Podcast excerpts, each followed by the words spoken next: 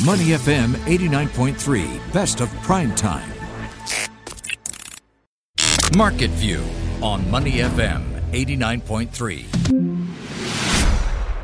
we are going to talk about the strong start to the year of the tiger for some of the markets here in the Asia Pacific. Judging by how markets, especially here in Singapore, have actually done, the worst may indeed be over. But again, as always, more questions and answers perhaps for investors here and across the region. Well, today to help us make sense of all of this, we're joined today on Money FM 89.3 by Ms. Jessica Amir who's an Australian market strategist at Saxo. She joins us all the way from Sydney to help us make sense of all of these moves that are now shaping how markets are entering the new Lunar New Year And Uh, Ms. Amir, thank you so much for joining today. Glad to hear you and your loved ones are still in good health and safe during these uncertain times. And welcome to the show and good afternoon to you. Thanks, John. Good afternoon. Thanks for having me on. All right. So as we mentioned, I'll just go straight into how markets are reacting. We are seeing that the ASX 200 today in Australia has taken a bit of a step back, but we've noticed that some markets mm. seem to be rebounding after those rather bleak weeks. And the big question a lot of investors are asking now is could the worst be over? And might this be one of the more short lived corrections that markets have yet faced?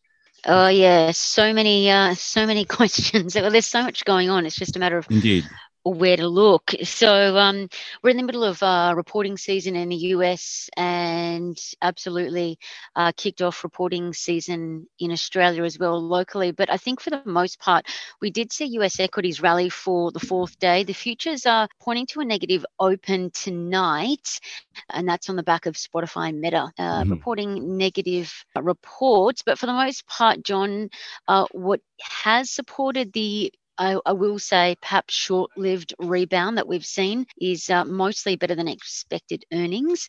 And um, when I say uh, mostly better than expected earnings, John, we've heard from probably about half of the S&P 500 companies now so far, mm-hmm. and most have beaten expectations, which supports share price growth. So specifically, we've seen about of those about 250 companies, 17% on average have reported sales growth, and we've also seen average uh, earnings growth of 30% as well. So that is supporting, I guess, investors buy the dip. But we are seeing um, a bit of caution as well come into markets. But I guess if you scratch beneath the surface, you can really see who are the movers and shakers.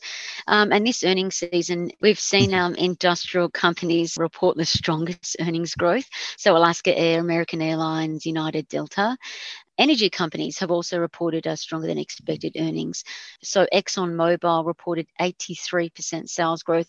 So I guess that kind of paints a picture of what we're expecting in Australia as well. But uh, I guess our market is stalling because uh, we're uh, the market is a little bit defensive, perhaps sitting on the edge, waiting to see how traders will digest the the news of I guess weaker than expected results from some of the tech giants. Let's uh, stay on the uh, outlook at least for central banks across the world, and everybody really talking about the Fed's tighter moves. And one of the fears or, mm-hmm. or concerns that markets had is how closely other central banks might follow in lockstep. Now, the last couple of days have been interesting when you look at Australian central bank policy. Governor Philip Lowe deciding to stay pat and look, looking more dovish as compared to some of his G10 counterparts. But recently, he also brought up that should push come to shove, they are not going to hesitate to try and tighten policy to head off any of these inflationary pictures. For investors mm-hmm. outside looking in, are there certain realities in Australia that are causing the RBA to be a little less hawkish as compared to their counterparts across the world? And what do you make of those recent comments that may see him walking back some of that, some of that dovishness over the last couple of days? Yeah, I think um, last week, uh, John, we had one of Australia's hottest inflationary reads. So inflation hit a 14 year peak. And what we saw was uh, petrol prices actually rose 33% year on year to the December quarter. However, yesterday and the day before, the RBA Governor Philip Lowe came out and said that he's expecting inflation to peak and petrol prices to peak over the next couple of quarters. So th- that's that's that, and I think uh, investors need to prepare for that, and we are definitely seeing that because we are seeing investors favour and buy into energy companies and also take long positions on oil as well, with bets on that the oil price could hit hundred dollars. But pivoting back to what the RBA governor has said, I think it's really important to to reinforce that the reason he's being more dovish, I guess, than a lot of the other central bank leaders is because he actually wants to see stability inflation before any move of making rates higher. So yes, inflation uh, is very hot. So inflation is three and a half percent. So that's above the RBA's target of two to three percent inflation. So yeah, it's it's hurting households. I mean, for Aussies in Australia, we're seeing uh, meat prices at records, so poultry prices are at records, so chicken prices. When you fill up at the Bowser, uh, petrol prices are a record all-time high. So you know, looking at the uh, the Federal Reserve stance, that they want to decrease inflationary pressures, but the RBA governor is adamant that inflation will cool down. Philip Lowe has said that inflation is really just being heightened at the moment John, because of uh, supply chain risks. We're seeing that there's a huge lack of supply in the oil market. So, just specifically on that, um, your listeners might be aware that um, most of the OPEC producing countries actually can't meet their quotas to produce oil on a daily and monthly basis. And John, this is causing like a huge lack of supply in oil. Not only that, but some of the big oil companies around the world are actually finding it harder to build and expand and get approval for new oil projects. The reason for that, uh, the world's pivoting to ESG. But look, taking a step back to what we were saying about the RBA governor, he's saying because of all of this, higher petrol prices, higher prices on shelves for consumers, that will be short lived. As such, rates will likely remain on hold. However, the RBA governor came out yesterday saying if um, everything calms down and if inflation stabilizes, then it could potentially rise rates this year. And as such, our market is pricing in for rate rises this year. So a bit of a chalk and cheese uh, mm. moment, I guess, going on, if you will. So the RBA saying one thing and markets pricing in another. So I guess we'll have to wait and see as time goes on. So, how is this informing your outlook now for the overall ASX 200? Now, on one hand, banks and cyclicals could benefit from these rising rates, but we also have to remember that Australia uh, actually has significant tech sector as well, as well that might be vulnerable. And also, mm. despite the fact that oil prices are rising, there could be a possible blunt to commodity linked stocks if the dollar gets stronger. Get, share us mm. your out, overall outlook for where the index down in Sydney might actually head.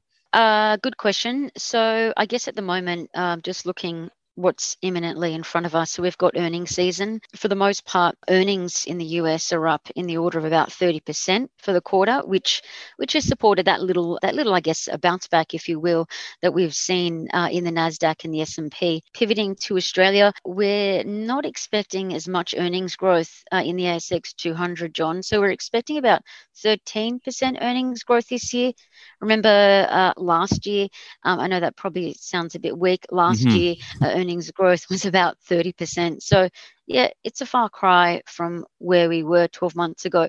But scratching to the surface, as you said, commodities, uh, interestingly, they've more so um, been the leaders of where best performance has been actually um, in the ASX 200 and the S&P 500 this year. So just looking at the screen now, this year uh, we're seeing oil stocks uh, make some of the best gains year to date in the ASX 200 as well as in the US in the S&P 500. So I, I think we're seeing commodities play a bit of a safe haven role. So that's for oil, um, and we are expecting commodity sector to be supported. Uh, so not just um, iron ore, but other industrial metals like uh, copper as well as aluminium, and that's because um, China's central bank cut interest rates for the third time this year, which is just phenomenal. Mm-hmm. And they also introduced or kickstarted three trillion won infrastructure projects. Of course, for that they need iron ore, um, iron ore being the key ingredient in steel. So we do see further support in industrial and metal commodities, and that is supporting the strength of stocks in those sectors. Uh, we are seeing iron ore majors be supported as well. So BHP, Rio, Fortescue Metals. So their shares are bouncing off lows. So all of their shares were in a bear market after China announced last year that they were going to pivot to being carbon neutral by 2060. Uh, so we're starting to see iron ore miners make a very strong comeback this year globally uh, not just in Australia as well. So, going forward, uh, I guess just to summarize, yes, we are expecting the Aussie share market to, I guess, pretty much plateau for the rest of the year, but we'll just have to see how the earnings season unravels because ultimately that will depend what the growth trajectory is like. And then, of course, we need to think about interest rates as well. Should the RBA governor come out and change their rhetoric, that will put a step or change into things, and also the US Federal Reserve as well. I think for the most part, commodities, uh, it's good to see that uh, investors are really using them as a hedge at the moment uh, when most global markets are down. And then the other thing is that we are seeing in some investors buy into the tech dip. So tech stocks they make up a pretty small part of the Aussie share market. The biggest part of the Aussie share market is the iron ore majors and secondly banks. But the tech stocks of Australia, they're actually down 30% from their highs. So they've taken a huge hit. I guess really, if you are looking for opportunities, it really pays to scratch under the surface. And where are those opportunities? Well, they're in the big caps within the tech sector itself. So companies that I think look interesting and the market thinks are interesting are companies like uh, who are profitable, uh, WiseTech and REA. And these are Australia's biggest tech stocks if you take out Square, which just recently listed. So uh, yeah, I think it's really important to just, you know scratch beneath the surface. Really. All right, uh, Jessica Amir, Australian market strategist for Saxo. Thank you so much for taking some time out of your schedule to join us today on Money FM 89.3 here in Singapore. Jessica, as always, I wish you and your loved ones continued health and safety during these times. And we look forward next time you can join us in the show. Meanwhile, stay safe and we hope you have a great uh, rest of the week out in Sydney. Thanks so much, John. Take care. Before acting on the information on Money FM, please consider if it's suitable for your own investment objectives, financial situation, and risk tolerance. To listen to more great interviews, download our podcasts at moneyfm893.sg or download our audio app. That's A W E D I O. Available on Google Play or the App Store.